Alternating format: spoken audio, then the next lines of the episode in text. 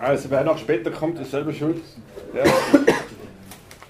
Ich begrüße euch zum, was haben wir gesagt, 43. Oder? Philosophischen Café in der Arche Neu. Vielen Dank, Sigi, für die neue Bleibe. Gell? Wir sind total froh, dass wir bei dir sein können. Unten wie oben. Gell? Und äh, heute mal oben, weil unten habe ich die Heizung ausgefallen. Ja. Also, wir sind froh, dass wir eine gute Location haben und wirklich, das ist gut. Ähm, jeder, der, der ein bisschen verfolgt, was in der Stadt so los ist und der vielleicht das eine oder andere philosophische Café besucht, weiß, dass wir uns im abgelaufenen Jahr, im ablaufenden Jahr, so muss man sagen, besonders um die Widerstandskämpfer in Kufstein bemüht haben.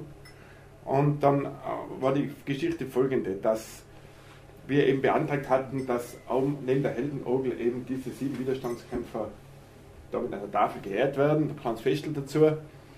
Dann haben sie uns das erst angelehnt, dann hat es einmal Wirbel gegeben, dann haben sie gesagt in der Gemeinderatssitzung, ja, jetzt äh, machen wir halt den Gottes Namen eine Tafel, aber die machen wir drüben beim Friedhof, dort wo das Schwarze Kreuz schon die Helden und eine Widerstandskämpferin, die Adele Stürzel, signiert hat, da äh, meißeln wir jetzt einfach die anderen dazu. Und dann habe ich gesagt, eigentlich war ja beantragt, dass es eben bei der Heldnodel macht, Mods, bla bla, Mods, Aufregung und da, da, da, da. Schlussergebnis äh, der ganzen Geschichte haben wir gesagt, ja, also wenn die Helden, wenn es nicht klar ist, wer die Helden sein, sagen wir mal so, also in einer Kriegsgeschichte, oder? Wenn nicht klar ist, wo die Helden sein, dann äh, würden wir dafür plädieren, dass wir das überhaupt lassen mit den Helden. Oder? Dann brauchen wir nicht mehr streiten, also du, du hast deine Helden in dem Lager, du hast deine in dem Lager, du in dem, dem. Okay, vielleicht lassen wir es einfach mit den Helden und wir reden in Zukunft einfach über den Frieden. Okay, da hat es eine starke Initiative gegeben vom Harald, gell? Das war sicher da auch eine, eine Motivation. Und äh, dann ist eben diese, diese ganze Geschichte mit dem, mit dem Antrag auf die Umbenennung der Heldenorgel in den Gemeinderat gekommen und äh, in Vorbereitung auf diesen Gemeinderat hat mir dann der Harald eben darauf aufmerksam gemacht, dass es da bereits im Jahr 2008 einen Beschluss gegeben hat im Gemeinderat, der einstimmig ausgegangen ist. Den lese ich euch jetzt vor. Die Orgel ist ein Kulturerbe von gesamtösterreichischer, ja europäischer Bedeutung. Sie ist die größte Freiluftorgel der Welt und wird durch ihr tägliches Spiel an die Opfer aller Kriege und, und Opfer der Gewalt gedenken. Dabei steht seit Anfang ihres Bestandes der Gedanke des Friedens und der Völkerverbindung im Vordergrund. Sie soll daher nach Abschluss der Sanierungsmaßnahmen 2008 im Sinne ihrer Widmung durch die Gründer in Zukunft als Friedensogel bezeichnet werden. Dann geht es ein bisschen um die Kosten und dann gibt es ein paar Wortmeldungen, die möchte ich auch noch vorlesen. Der Vorsitzende, das war damals der Bürgermeister Marschitz, erklärt, zur Umbenennung der Ogel, dass bei den Gesprächen in Wien zutage kam, dass es dort Leute gibt, die mit dem Begriff Helden nichts am Hut haben und die auch Herrn Professor Luksch, der also an der Neukonzeption der beteiligt war, im Rahmen seiner Habilitationsschrift massiv attackiert haben, warum er überhaupt auf einer Nazi-Orgel spielen konnte. Die Orgel wurde 1931, lange vor dieser Zeit, erbaut für gefallene Österreicher und Deutsche aus dem Ersten Weltkrieg. Es gibt keine Bedingung, dass sie umbenannt werden muss. Wir haben im Stadtrat diesen Bericht über Wunsch des Stadtrates Hermann Wurnig, SPÖ war das damals, verändert. Wir sind allerdings auch der Meinung, dass sie, man höre, Heldenogel heißen soll. Also es wurde einstimmig beschlossen, gell, sie heißt Frieden. Gemeinderätin Judith Esani war damals grüne Gemeinderätin, fährt fort und erklärt, dass sie oft Fremdenführung gemacht hat und die Sprachregelung lautete für die Gefallenen und alle Opfer der Gewalt. Vielleicht kann man das so ähnlich beibehalten. Sie möchte bemerken, dass sie sich dieser anderen Formulierung nicht angeschlossen hat. Magister Lothar Held, der vorvorige Bürgermeister, erklärt zum zweiten Mal, dass die Bezeichnung Friedensogel mit unserer Partnerstadt Rovereto zusammenhängt, da dort eine Friedensglocke hängt und man damals gesagt hat, dass man für alle Opfer beider Weltkriege die Ogel eben Friedensorgel nennen könnte. Er persönlich ist aber auch der Meinung, dass die Bezeichnung Heldenorgel ein so eingebürgerter und traditioneller Begriff ist, dass man ihn durchaus lassen könnte. Oder noch Friedensorgel dazu sagen könnte. Also, wir dammen jetzt mit unserer Orgel. Um die geht es halt. In der Tiroler Tageszeitung hat es dann einen Bericht der ganzen Geschichte gegeben, mit dem Ergebnis, dass mir eben Dr. Franz Gattel vom Museum Ferdinand Deum Kustos für historische Instrumente und überhaupt Instrumente geschrieben hat. Haben uns dann getroffen, unterhalten, gesagt, das wäre doch was für philosophisches Café. Okay? Also das war jetzt der Vorspann. Ja? Und jetzt kommt der Hauptspann. Also, ganz vielen Dank, dass du gekommen bist. Und wir sind ganz neugierig, was du uns als Historiker, der die historischen Instrumente an unserem Tiroler Landesmuseum betreut, zu sagen hast. Ja, danke Andreas für die Einführung. Also ich muss äh, ein bisschen korrigieren, ich bin nicht nur für die Instrumente, sondern auch für die gesamte Musiksammlung zuständig. Das heißt, wir haben eine sehr schöne Notensammlung auch, also historische Musikalien und wir haben eine Konzertreihe, eine CD-Reihe im Tiroler Landesmuseum. Das alles ist meine Verantwortung. Und äh, wie komme ich überhaupt zu dem Thema? Also es ist nicht ganz jetzt so äh, der Innsbrucker, der sich jetzt anmaßt, da sozusagen den Kufsteinern die Heldenodel zu erklären, sondern darf kurz einmal ausführen. Also es gibt zwei Gründe, die ein bisschen äh, eine Vorbereitung meinerseits waren in Richtung Hellenodel. Das eine war, wir haben 2011, 12 im Tiroler Landesmuseum eine Ausstellung gestaltet, äh, die den Titel getragen hat Tiroler Musikleben in der NS-Zeit. Das war eine Ausstellung, die eine sehr aktuelle äh, Reaktion auf eine Diskussion war. Es hat eine CD-Veröffentlichung gegeben, wo der Tiroler Komponist Josef Eduard Ploner äh, so dargestellt worden ist als ein Heimatkomponist und ein großartiger, idealtypischer Tiroler und ein aufrichtiger Mensch und so weiter. Und äh, wir haben dann den Macher von der CD aufgefordert, äh, er soll äh, bitte das Booklet so verändern, weil das nämlich ein, ein Booklet, vom, äh, das gefördert war, also eine CD-Produktion insgesamt, die gefördert vom Land Tirol war äh, oder ausschließlich getragen, sogar finanziell von Förderungen vom Land Tirol, dass er eben das verändern soll, weil dieser Josef Eduard Bloner war einer der Exponenten des Nazi-Kulturlebens in äh, Tirol, äh, ein Komponist, der sich sehr exponiert hat, gerade in dieser Zeit. Und es ist also sehr unangebracht, ihn so als den idealtypischen Tiroler zu stilisieren, der quasi nur Heimatmusik macht. Es waren auf der CD nämlich noch dazu äh, Kompositionen, die als Nazi-Feiermusik komponiert waren, äh, die für äh, Feierlichkeiten für das Landesschießen, die zentrale Feierlichkeit in, in der NS-Zeit in Tirol komponiert waren und deswegen war das für uns einfach untragbar. Derjenige, der das verantwortet hat, hat sich da geweigert und dann sind wir an die Öffentlichkeit gegangen und es hat dann eben eine intensive Diskussion gegeben und es ist ganz ähnlich wie in Kufstein die ganze Diskussion abgelaufen, nämlich die, die Politik hat sich, äh, also zunächst einmal hat sich die Landesrätin ganz massiv auf die Seite desjenigen gestellt, der da das eben verantwortet hat, hat dann einen Rückzieher machen müssen, weil sie gesehen hat, das ist einfach, der Druck wird zu groß und äh, es ist die ganze Geschichte nicht haltbar, es ist einfach alles, die Fakten sprechen eine andere Sprache, hat aber dazu geführt, dass sie bis heute eigentlich nicht wirklich äh, kapiert hat, worum es geht. Das muss ich jetzt einfach so kritisch anmerken. Das heißt, es, äh, es hat zwar vielfältige äh, Anstrengungen gegeben in die Richtung, dass man äh, dann auch Geld in die Hand genommen hat, um die Aufarbeitung zu machen, aber alles sehr halbherzig und ganz ähnlich wie im Kufstein, dass man auch gewisse Sachen einfach bis heute negiert und äh, gewisse Beschlüsse heute total relativiert. Also mir erinnert die Diskussion, die wir da äh, führen haben müssen, da irgendwie, äh, das erinnert mich total an das Jetzt und, und äh, das führt auch dazu, äh, dass, dass es äh, richtig dahingehend, äh, es, hat, es hat dann einige Leute, die da in unserem Team waren, die diese Ausstellung gestaltet haben, die bis heute eben keinen Termin bei der Landesrätin bekommen. Und äh, also es läuft auf einer ganz primitiven Ebene meiner Meinung nach.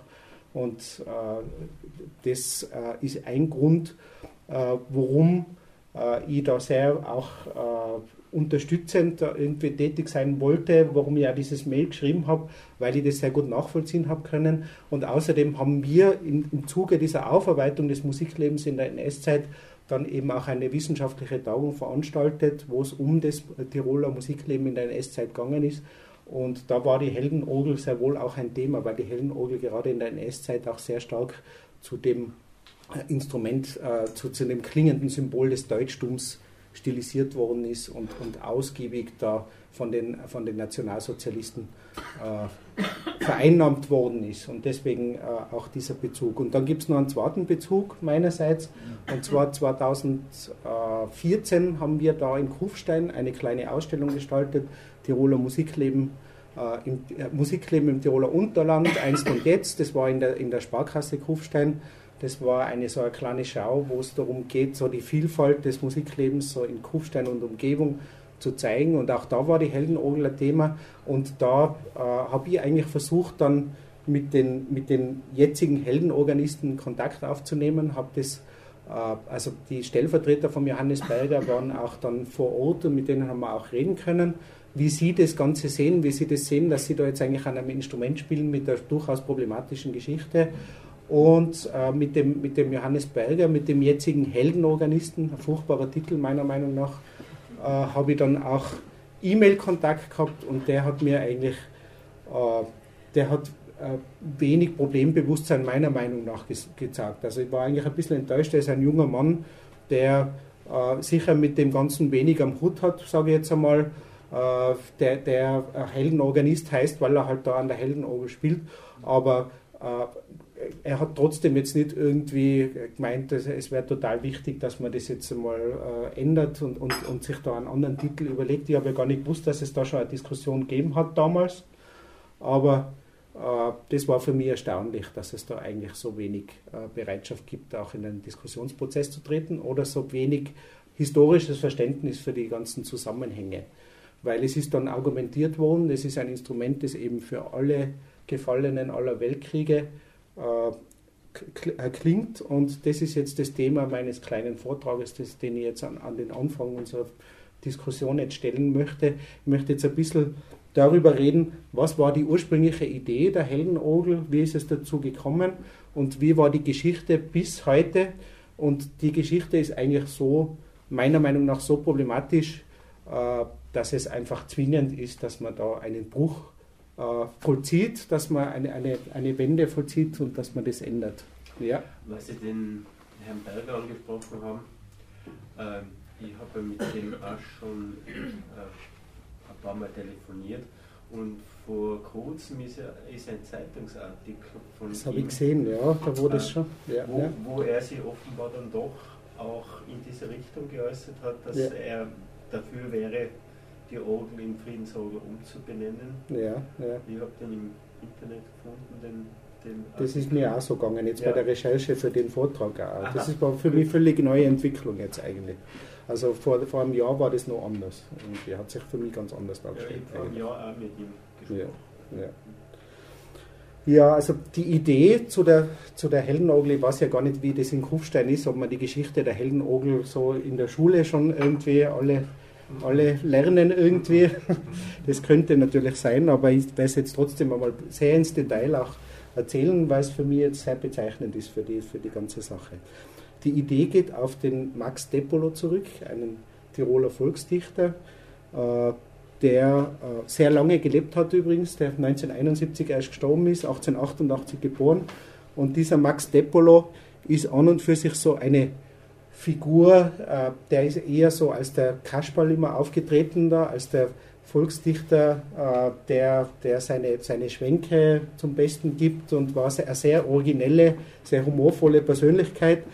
Die, aber was den Max Depolo selber sehr geprägt hat, war, dass er äh, als äh, Kaiserjäger an der Dolomitenfront gekämpft hat, dass er eben also sein eigenes Erster Weltkrieg-Erlebnis sozusagen gehabt hat und dass er diesen diesen, äh, diese, diese Zeit eigentlich dann im, im Nachhinein, ist Kaiserjäger geblieben, äh, Kaiserjägeroffizier und war auch in diesen Kaiserjäger-Offiziersvereinigungen äh, dann immer sehr führend tätig. Also er war immer sehr aktiv in diesem Bereich und er hat in seinen Dichtungen, abgesehen davon, dass sie sehr humoristisch sind, dann auch immer wieder so dezidiert kriegsverherrlichende Töne deutsch-nationale Töne, wie das in der Zeit auch sehr üblich war, muss man auch dazu sagen, und, und vor allem auch sehr anti-italienische Töne angeschlagen. Das war ja auch die Zeit, wo natürlich in Nordtirol äh, diese Südtirol-Problematik ganz, ganz äh, brennend war, gerade in den 20er Jahren, da wo man,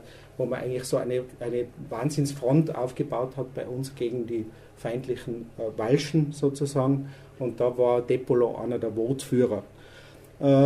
Äh, ganz interessant ist bei ihm auch, wie ist es ihm dann in der NS-Zeit gegangen.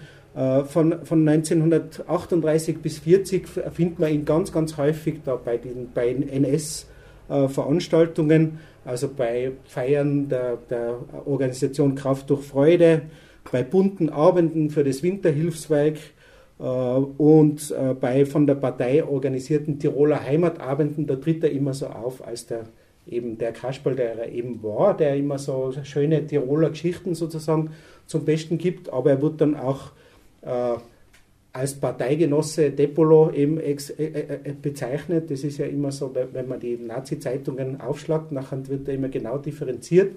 Wenn jemand Parteigenosse war, dann steht immer PG davor. Also man kann dann eben sagen, wenn jemand äh, von der Partei als ein wichtiges Mitglied wahrgenommen worden ist, genauso was muss der Depolo oder eben gewesen sein, dann wird er als Parteigenosse bezeichnet. 1940 geht er dann an die Westfront, und äh, diese, äh, diese Tätigkeit als Humorist sozusagen, die äh, macht er dann auch an der Front. Da, da sind, ist eine Reihe von Tiroler Künstlern da an die Westfront geschickt worden, um die Soldaten aufzuheitern, mehr oder weniger, mit Tiroler äh, Brauchtum und Tiroler Humoristischem. Und äh, äh, danach verliert sich dann in der Presse seine Spur. Ich nehme jetzt an, das habe ich jetzt noch nicht nachvollziehen können. Wahrscheinlich hat er seine Einberufung bekommen. Er wird wahrscheinlich auch im Zweiten Weltkrieg dann an die Front gegangen sein. Jedenfalls ab 1940 taucht er nicht mehr in der Presse irgendwie auf.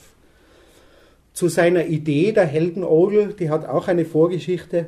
1923 äh, hat die Stadt Kufstein von der, von der Republik die, die Festung gekauft, also oder eingetauscht eigentlich gegen Waldgrundstücke und andere Grundstücke.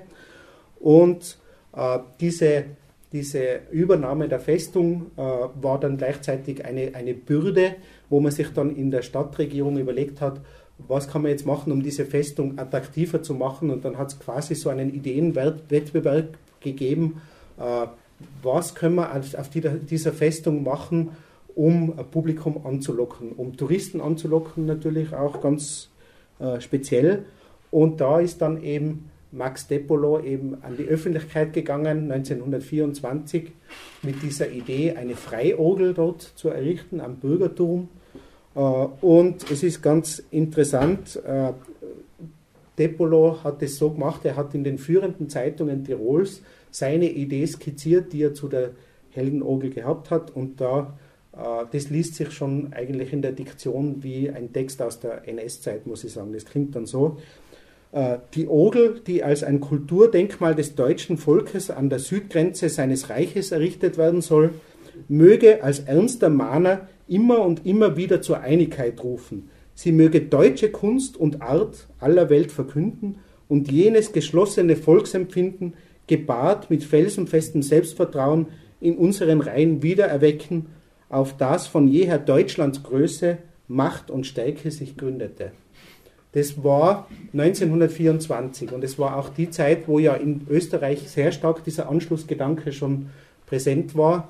Also äh, Österreich ist ja als Deutsch-Österreich zunächst entstanden und es war dieser, dieser Minderwertigkeitskomplex, den die Österreicher äh, gehabt haben nach der Abtrennung der äh, nicht deutschsprachigen Gebiete, dass man jetzt eigentlich als selbstständiger Staat ja gar nicht überleben kann. Und jetzt muss man diese alte Brüderschaft äh, mit den Deutschen pflegen. Und das war aber keine äh, Friedensidee, die dahinter gestanden ist. Das muss ich jetzt dezidiert sagen, weil aus, aus der ganzen Literatur lässt sich das eindeutig herauslesen. Es ist eigentlich um die Waffenbrüderschaft gegangen, um, um die Wiederbelebung des Geistes, der im Ersten Weltkrieg geherrscht hat, um die sogenannte Nibelungentreue, wie man gesagt hat, zwischen Deutschland und Österreich. Also es war äh, da jetzt auch in diesem Beschluss davon zu reden, dass die Ursprungsidee der Heldenogel eine, eine Idee des Friedens war, das ist einfach nicht zutreffend. Also es war von Anfang an auch eben die Idee, die Ogel klingen zu lassen für die Gefallenen deutscher Zunge, was jetzt für Österreich auch irgendwie äh, gewisse Ironie der Geschichte darstellt, weil Österreich war, die, die, die Doppelmonarchie war eine, ein Vielvölkerstaat und, und in den Reihen der, äh, der K&K-Armee haben die unterschiedlichsten Völkerschaften bis hin zu den Bosniaken haben dort gekämpft und äh, deswegen ist es eine sehr chauvinistische Idee für, meine, für mein Gefühl, dass man wirklich jetzt nur äh, das so sehr betont, dass die, die, die Gefallenen deutscher Zunge äh, geehrt werden durch diese Orgel. In diesem Presseartikel von, von 1924 äh, führt dann ähm, Depolo weiter aus, dass er schon eben Kontakt aufgenommen hat mit einer der renommiertesten äh, österreichischen Ogelfirmen in der Zeit, der Firma Ogelbau Cecilia. Das war übrigens eine, eine äh, Ogelbaufirma, wo er einen, einen Spezi drinnen sitzen gehabt hat, nämlich der Vinzenz Goller, ein wichtiger Tiroler Komponist, äh, der in ganz Österreich sehr erfolgreich war als Kirchenkomponist. Der war mit ihm bestens bekannt, weil er ein Standschützenkollege war, weil er ein auch ein, äh, äh an der Dolomit, Dolomitenfront gekämpft hat. Also die haben sich schon sehr gut gekannt. Und er führt dann das Gutachten an, das es von dieser Firma Cecilia gibt, dass eben das alles realisierbar ist. Das ist eine super Idee sozusagen, dass man da jetzt äh, diese Ogel äh, errichtet und äh, dass das alles äh, kein Problem sein wird, das zu realisieren, äh, dass man damit ein Monument für die, für die äh, Zukunft schafft äh, ein tönendes Symbol des Deutschtums hast es dann gleich und äh, es hat dann einige Jahre gedauert, bis es dann zur Realisierung dieses Projektes kam, aber schließlich ist es dann umgesetzt worden und zwar folgendermaßen.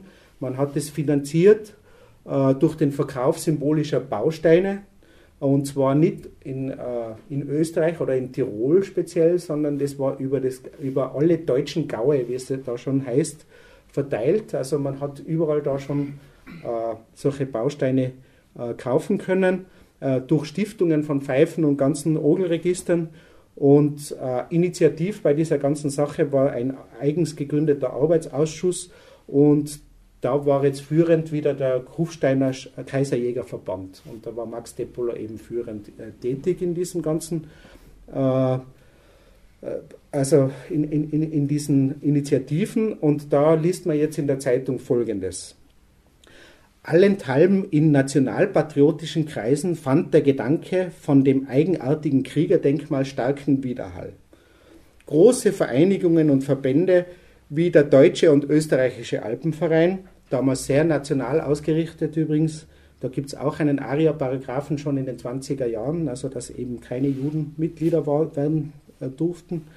Äh, die reichsdeutschen Offiziersverbände, die Gewerkschaft Deutscher Eisenbahner, der Stahlhelm, das war der Bund der deutschen Frontsoldaten, und viele mehr stellten sich geschlossen in den Dienst der guten Sache, Musik- und Gesangsvereine, Trachtenvereine, Studentenverbindungen, Feuerwehren, Beamtenkörper, Gemeinden, Schulen leisteten mehr oder weniger erhebliche Beiträge.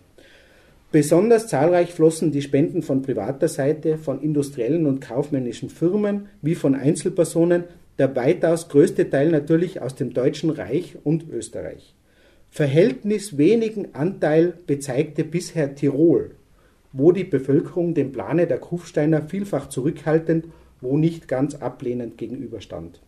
Also in Tirol war jetzt die Idee gar nicht so populär, sondern man hat eher das da Widerhall im, im Deutschen Reich und, und auch äh, in, in Österreich außerhalb Tirols gefunden. Als dann schließlich die Realisierung dann äh, angegangen werden äh, konnte, trat man dann an eine der renommiertesten Orgelbaufirmen der Zeit heran, an die Firma Walker im deutschen Ludwigsburg. Und die hat dann das schwierige Bauvorhaben durchgeführt. Die, die Heldenongel hat bis heute ihre Schwierigkeiten. Also jeder Organist wird das bestätigen. Es ist durchaus nicht einfach mit dem umzugehen, dass man eben diese Verzögerung hat zwischen dem, was man spielt und dem, was er klingt. Und äh, Natürlich gibt es auch viel, vielfältige technische Schwierigkeiten, wenn man so einen langen Weg hat, sozusagen, wenn das, äh, das Ogelwerk auf dem Bürgertum steht und unten in Kufstein in der Stadt steht äh, der Spieltisch. Also das alles war durchaus eine große Herausforderung. Das hat aber die Firma Walker zur Zufriedenheit aller gelöst. Äh, und es ist wieder bezeichnet als Ogelbaumeister Oswald Walker dann 1931 in einem Zeitungsartikel die Heldenogel vorgestellt hat, hat er dafür eine Überschrift gewählt, nämlich Heldenmal des deutschen Volkes auf Geroldseck. Äh, wer sind nun diese Helden, äh, für den diese Ogel nach dem Willen, für die diese Ogel nach dem Willen der Urheber erklingen soll? Äh, Oswald Walker führt eben an, dass, dass das Werk dem Andenken aller im Weltkrieg gefallenen deutschen Helden gewidmet sei. Ihr Grundgedanke sei ferner der Schutz der Heimat, für den viele tausende deutsche Söhne der Bruderländer diesseits und jenseits der Grenze gestorben sind.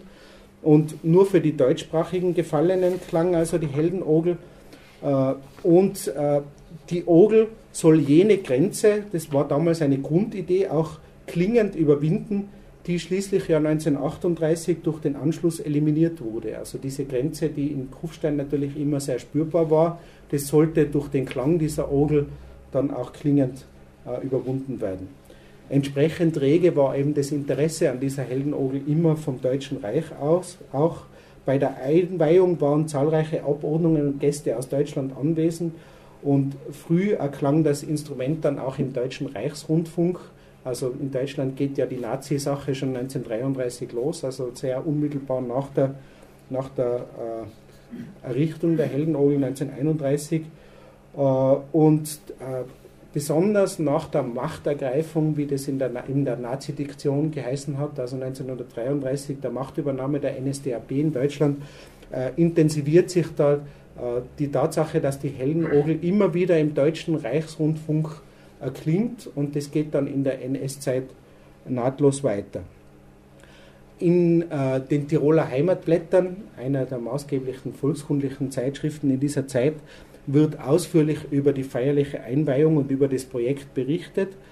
Und äh, da finden wir schon wieder diese nationalistischen und Deutsch-Österreich verbindenden Töne sozusagen die Einweihung der Riesenfreiogel, heißt es da, auf der Festung Kufstein am 3. Mai gab den Anlass zu einer deutsch-österreichischen Verbrüderungs- und Einigungskundgebung in überwältigender Großartigkeit. Galt es doch nach der Absicht der Veranstalter der Ehrung aller Deutschen, die im Weltkriege für die gemeinsame Sache ihr Leben lassen mussten. Ganz Deutschland schien sich in Kufstein ein Stelldich eingeben, gegeben zu haben. Österreich kommt interessanterweise gar nie vor. Aus allen deutschen Gauen zwischen Etstrau und Wasserkante, also das ist alles, sind alles schon deutsche Gaue, von Vorarlberg bis Niederösterreich waren die Festgäste herbeigeströmt. Man schätzte sie auf 20.000 bis 25.000.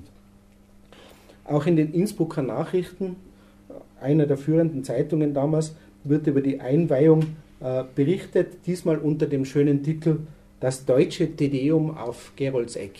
Also immer dieses deutsche, extrem betont, das deutsche Tedeum, das äh, wird heute noch in der Kirche übrigens gesungen. Das ist nichts anderes als großer Gott, wir loben dich, aber es wird halt immer auf dieses Deutsche so extrem Bezug genommen.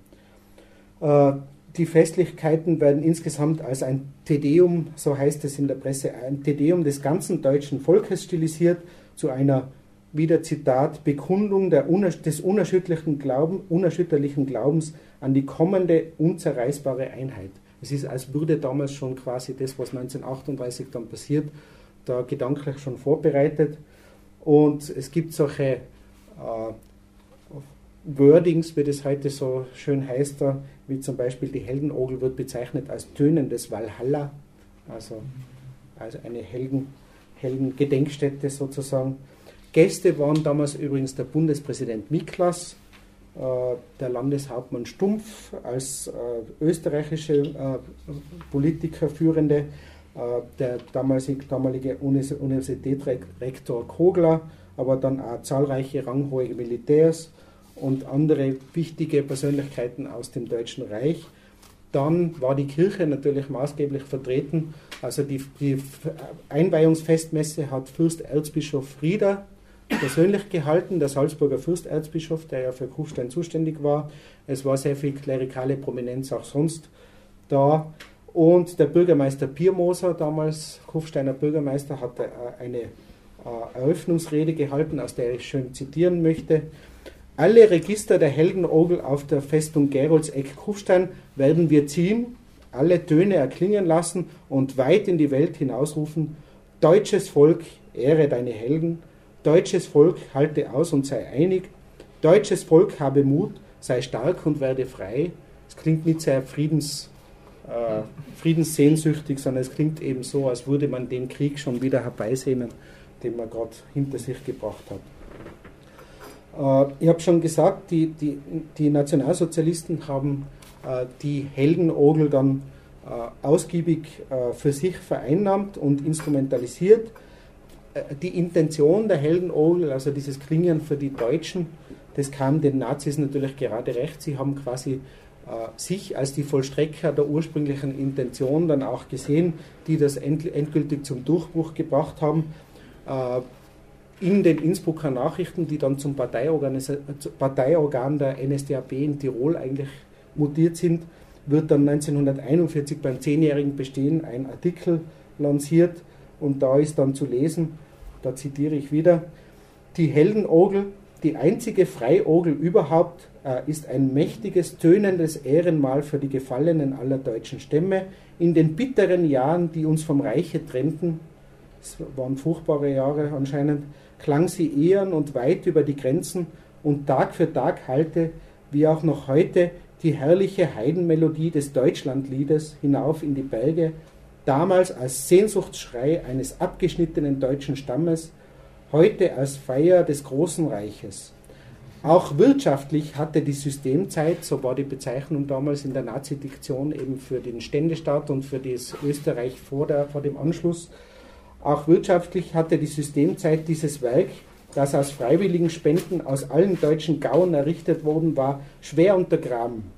Aber mit dem Anschluss ans Reich war sein Bestand nicht nur gesichert, sondern ein reges musikalisches Leben begann sich um diese gewaltige Orgel zu entwickeln. Die bedeutendsten Organisten aus dem ganzen Reich spielten auf diesem Rieseninstrument.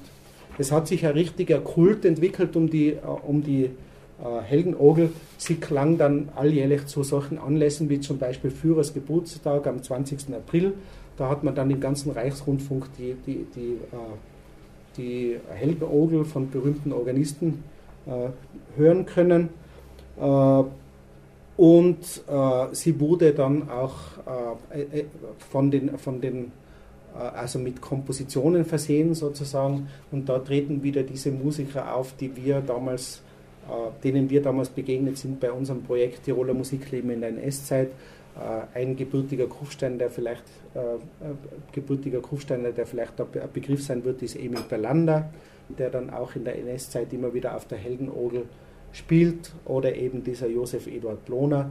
Und die Stücke sind ganz typisch für die Zeit, die heißen dann eben äh, heroische Suite oder äh, also äh, Sonata Eroica oder und so weiter. Da wird immer dieses Heroische ganz besonders herausgestrichen und man verwendet bevorzugt dann irgendwelche Nazi-Hymnen, die man dann eben als Lieder verarbeitet in diesen Orgelkompositionen bis hin zum Horst-Wessel-Lied oder wie auch immer. Das alles war damals gängig.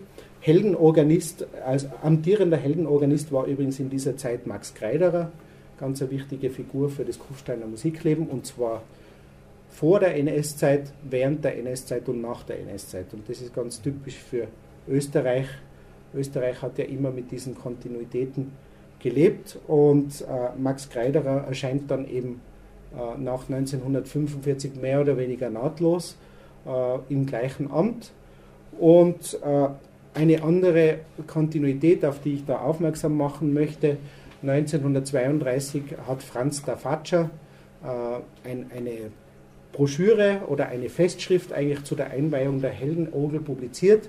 Das war so der Heldenogel-Folder, würde man heute sagen, äh, wo die, die, äh, die Fakten zu dem Instrument und auch die äh, ganze Geschichte zu dem Instrument zusammengefasst war. Und dieser Folder wurde dann äh, verwendet, offenbar bis nach dem Krieg. Und 1963 hat man dann beschlossen, man braucht eigentlich eine neue Drucksorte. Und man hat aber jetzt nichts Neues kreiert, sondern 1963 hat man diese diese Drucksorte von 1932 hergenommen, hat die schlimmsten Passagen herausgestrichen, also da, wo es extrem nationalistisch hergeht, hat aber dieselben Sätze, dieselben Formulierungen verwendet, hat einfach den Autor gestrichen, also steht jetzt nicht mehr Franz da Faccia als der Autor dieses, dieser Broschüre, sondern es ist halt dann herausgegeben von der Stadt Kufstein. Aber dieser, diese Heldenogel-Broschüre existiert dann über die ganzen 60er und 70er Jahre in vielen Auflagen und da wird immer nur ganz subtil werden gewisse Dinge geändert. Zunächst 1963 ist es noch sehr in dem Stil, wie man es äh, aus der NS-Zeit kennt, also wo, wo, immer von tönenden Ehrenmal und Helden und so weiter die Rede ist und das wird halt dann immer ein bisschen mehr abgeschwächt, aber es, es, es schaut sehr nach einer österreichischen Lösung aus. Grundsätzlich haltet man an dem fest, was ursprünglich da war und schwächt halt ein bisschen ab, da quasi. Äh, um das ein bisschen auszuführen, äh, was ist zu lesen in diesen, in diesen Drucksorten über die Intention der Orgel, da heißt es 1963, äh, zu Ehren der gefallenen Krieger 1914 bis 18. In der fünften Auflage 1975 heißt es dann schon zu Ehren der österreichischen und deutschen Gefallenen des Ersten Weltkrieges. Da sind wir ganz bei der, bei der Zeit bei, bei 1932 wieder zurück.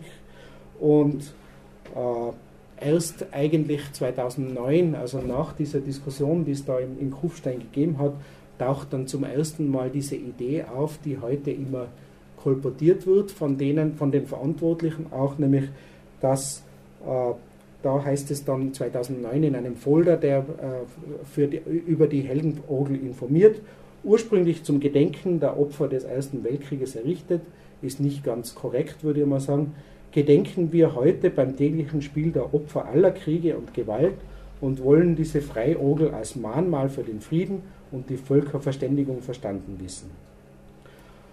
Äh, also so, so äh, ist, hat sich diese äh, Bestimmung gewandelt sozusagen.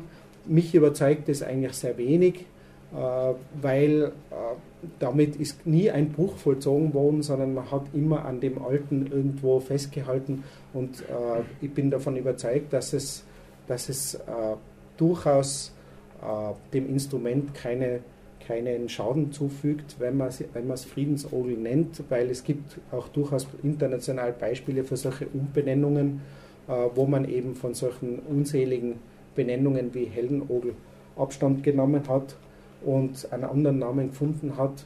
Ich gehe dann auf die Helden noch kurz ein. Und es hat auch sehr gut funktioniert und es, äh, die, Dinge muss man halt dann entsprechend publizieren und auch den Grund dafür. Und man muss das dann äh, übernehmen, überzeugt übernehmen und an dem wird es in Kufstein wahrscheinlich scheitern, dass man einfach dahinter stehen muss, dass eine Überzeugung, dass man das will und, und äh, funktionieren würde sowas ohne Probleme, wenn, wenn man kann das auch der Bevölkerung entsprechend vermitteln, aber wenn natürlich schon äh, die Stadtführung da nicht wirklich dahinter steht, hinter so einem Projekt, dann werden solche Sachen schwierig sein, denke ich mal. Was waren die internationalen Beispiele? Da müsste jetzt äh, nochmal, ich habe ich hab mir da mal ein paar Sachen aufgeschrieben, das äh, kann ich, kann ich, habe ich jetzt leider eben nicht mir notiert, aber es gibt einige Beispiele für, für solche Umbenennungen. Es gibt ja die, die Kufsteiner Hellenorgel ist bei weitem nicht die einzige Gedenkorgel für den Ersten Weltkrieg. Also es gibt eine ganze Reihe von Orgeln, die genau diese Bestimmung gehabt haben, die dafür errichtet worden sind, zu klingen im Andenken an die Gefallenen des Ersten Weltkrieges. Die heißen aber alle heute nicht mehr Heldenorgel oder, oder haben ganz andere Namen, als sie das ursprünglich gehabt haben.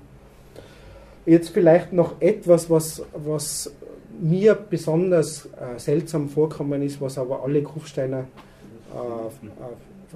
offenbar eben halt durch das tägliche äh, Erleben da bestens gekannt haben, nämlich dass man immer dieses Lied vom guten Kameraden zu hören bekommt jeden Tag.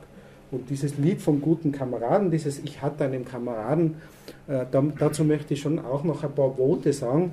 Als, also ich bin von meiner Ausbildung her Musikwissenschaftler und in Zweitfach Historiker und äh, das bietet sich da irgendwie an, da schon, schon aus diesen zwei, äh, ja, ähm, zwei Passionen heraus, die mein Leben geprägt haben, sozusagen etwas zu sagen zu der Geschichte. Nämlich als Historiker kann man sagen, ja, das Lied ist, stammt aus einer Zeit, die jetzt natürlich äh, da wo man verstehen kann, dass man solche Soldatenlieder schreibt, nämlich das ist 1809 hat Ludwig Uhland diesen Text geschrieben und zwar geht es interessanterweise tauchen da auch schon die Tiroler auf. Das äh, hat einen konkreten Bezug, nämlich äh, er hat diese Kämpfe miterlebt, die die tirolischen äh, Aufständischen mit den badischen Truppen gehabt haben. Er selber hat sowohl unter den tirolischen Aufständischen Leute gehabt, mit denen er sympathisiert hat, als auch unter den badischen Truppen. Und unter diesem Eindruck hat er dieses, Lied, äh, diese, dieses Gedicht geschrieben. Und 1825 ist es dann von Friedrich Silcher äh, vertont worden. Das war einer der führenden Komponisten damals für so äh, Chorliteratur.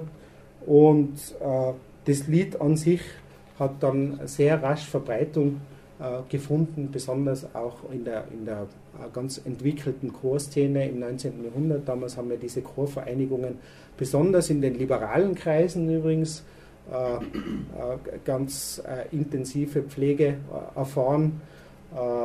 solche solche Chorvereinigungen, das war ein Ort, wo man sich treffen hat können, wo man ein bisschen der, der, Ursprung, der, der äh, sonstigen Aufsicht des Staates auch entfliehen hat können und auch politisieren hat können.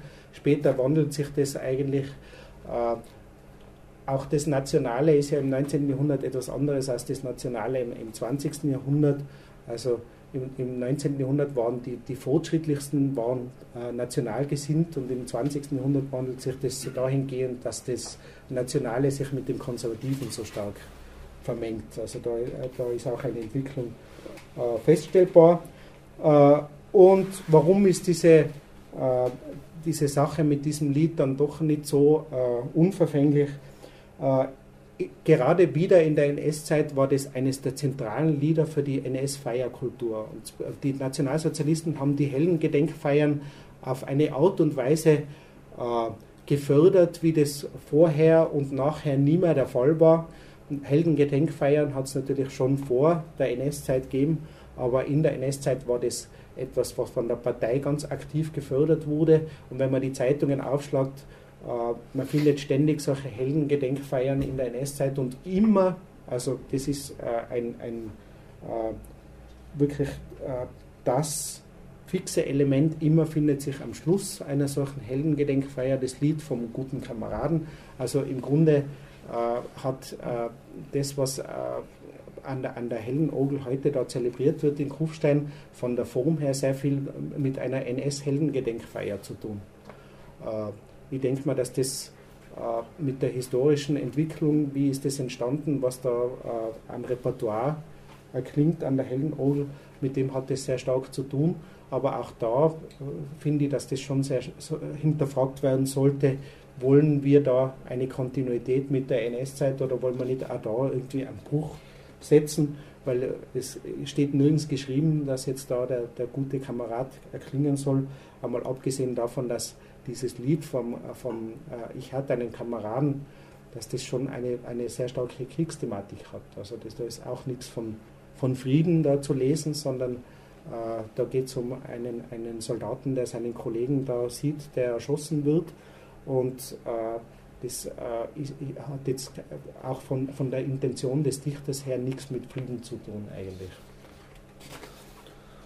Äh, abgesehen davon, äh, dass dieses Lied in allen äh, Liederbüchern aus der NS-Zeit äh, ganz fix vorkommt. Es gibt eine, eine Handvoll von Liedern, die in den NS-Liederbüchern immer vorkommen. Das ist natürlich das Deutschlandlied, das ist das Horst-Wessel-Lied als die Parteihymne und das ist dann auch dieses Ich hatte einen Kameraden. Also das ist schon etwas, was sehr problematisch ist, meiner Meinung nach.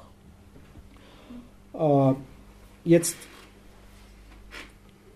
eine, eine Dame, mit der ich im Vorfeld da geredet habe, da in, in, äh, die in Kufstein aufgewachsen ist, eine ältere Dame, äh, die, der habe ich die Einladung geschickt zu dieser Veranstaltung und die hat dann zu mir gesagt, äh, ja, sie verbindet da so schöne Erlebnisse mit der Heldenogel, das war für sie äh, wunderschön da in ihrer Kindheit, da, diesen Klang und das hat, hat sie sehr geprägt. Und ich, ich denke, ich habe dann zu ihr gesagt, also ich möchte da ja nichts nehmen. Und dann hat sie aber vor allem auch betont, wir brauchen heute Helden und es gibt auch aktuell äh, sehr viele Helden und dann hat sie halt so Beispiele genannt, Leute, die sich humanitär, sozial engagieren. Und äh, ich habe mir dann eine Zeit lang überlegt, äh, was ich darauf antworten sollte.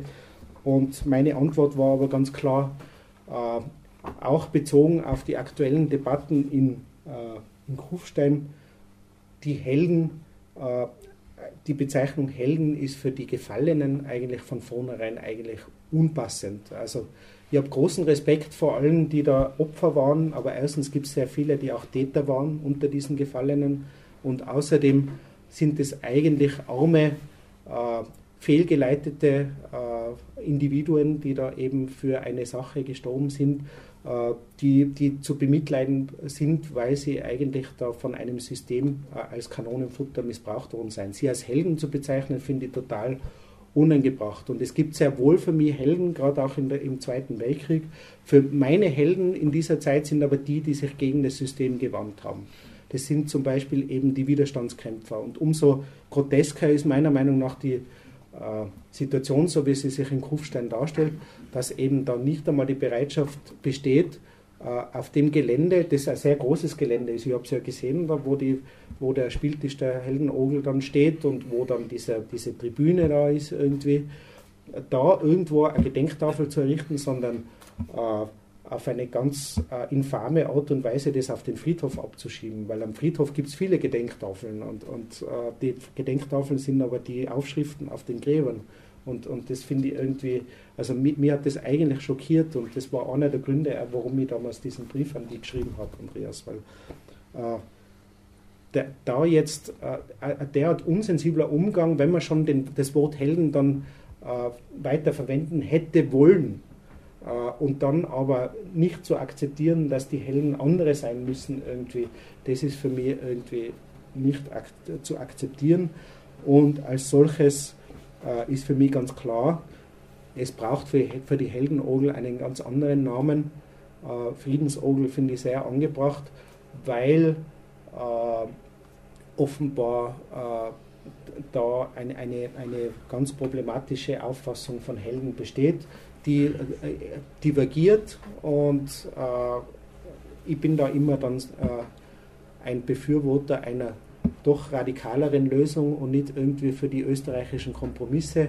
Also äh, Fazit meiner, meiner Ausführungen ist einfach, ich plädiere sehr stark dafür, dass, der, dass man diese Ogel in, in Friedensogel umbenennt, dass man sich distanziert auch äh, öffentlich von dieser ursprünglichen Intention, weil sie nie eine Friedensintention war und dass man einen Bruch äh, vollzieht, der aber dann auch heißt, dass man, dass man äh, diese das, das, sollte Hand in Hand gehen mit dem, dass diese Gedenktafel für die, für die äh, Widerstandskämpfer dann auch an diesem Ort einen Platz findet.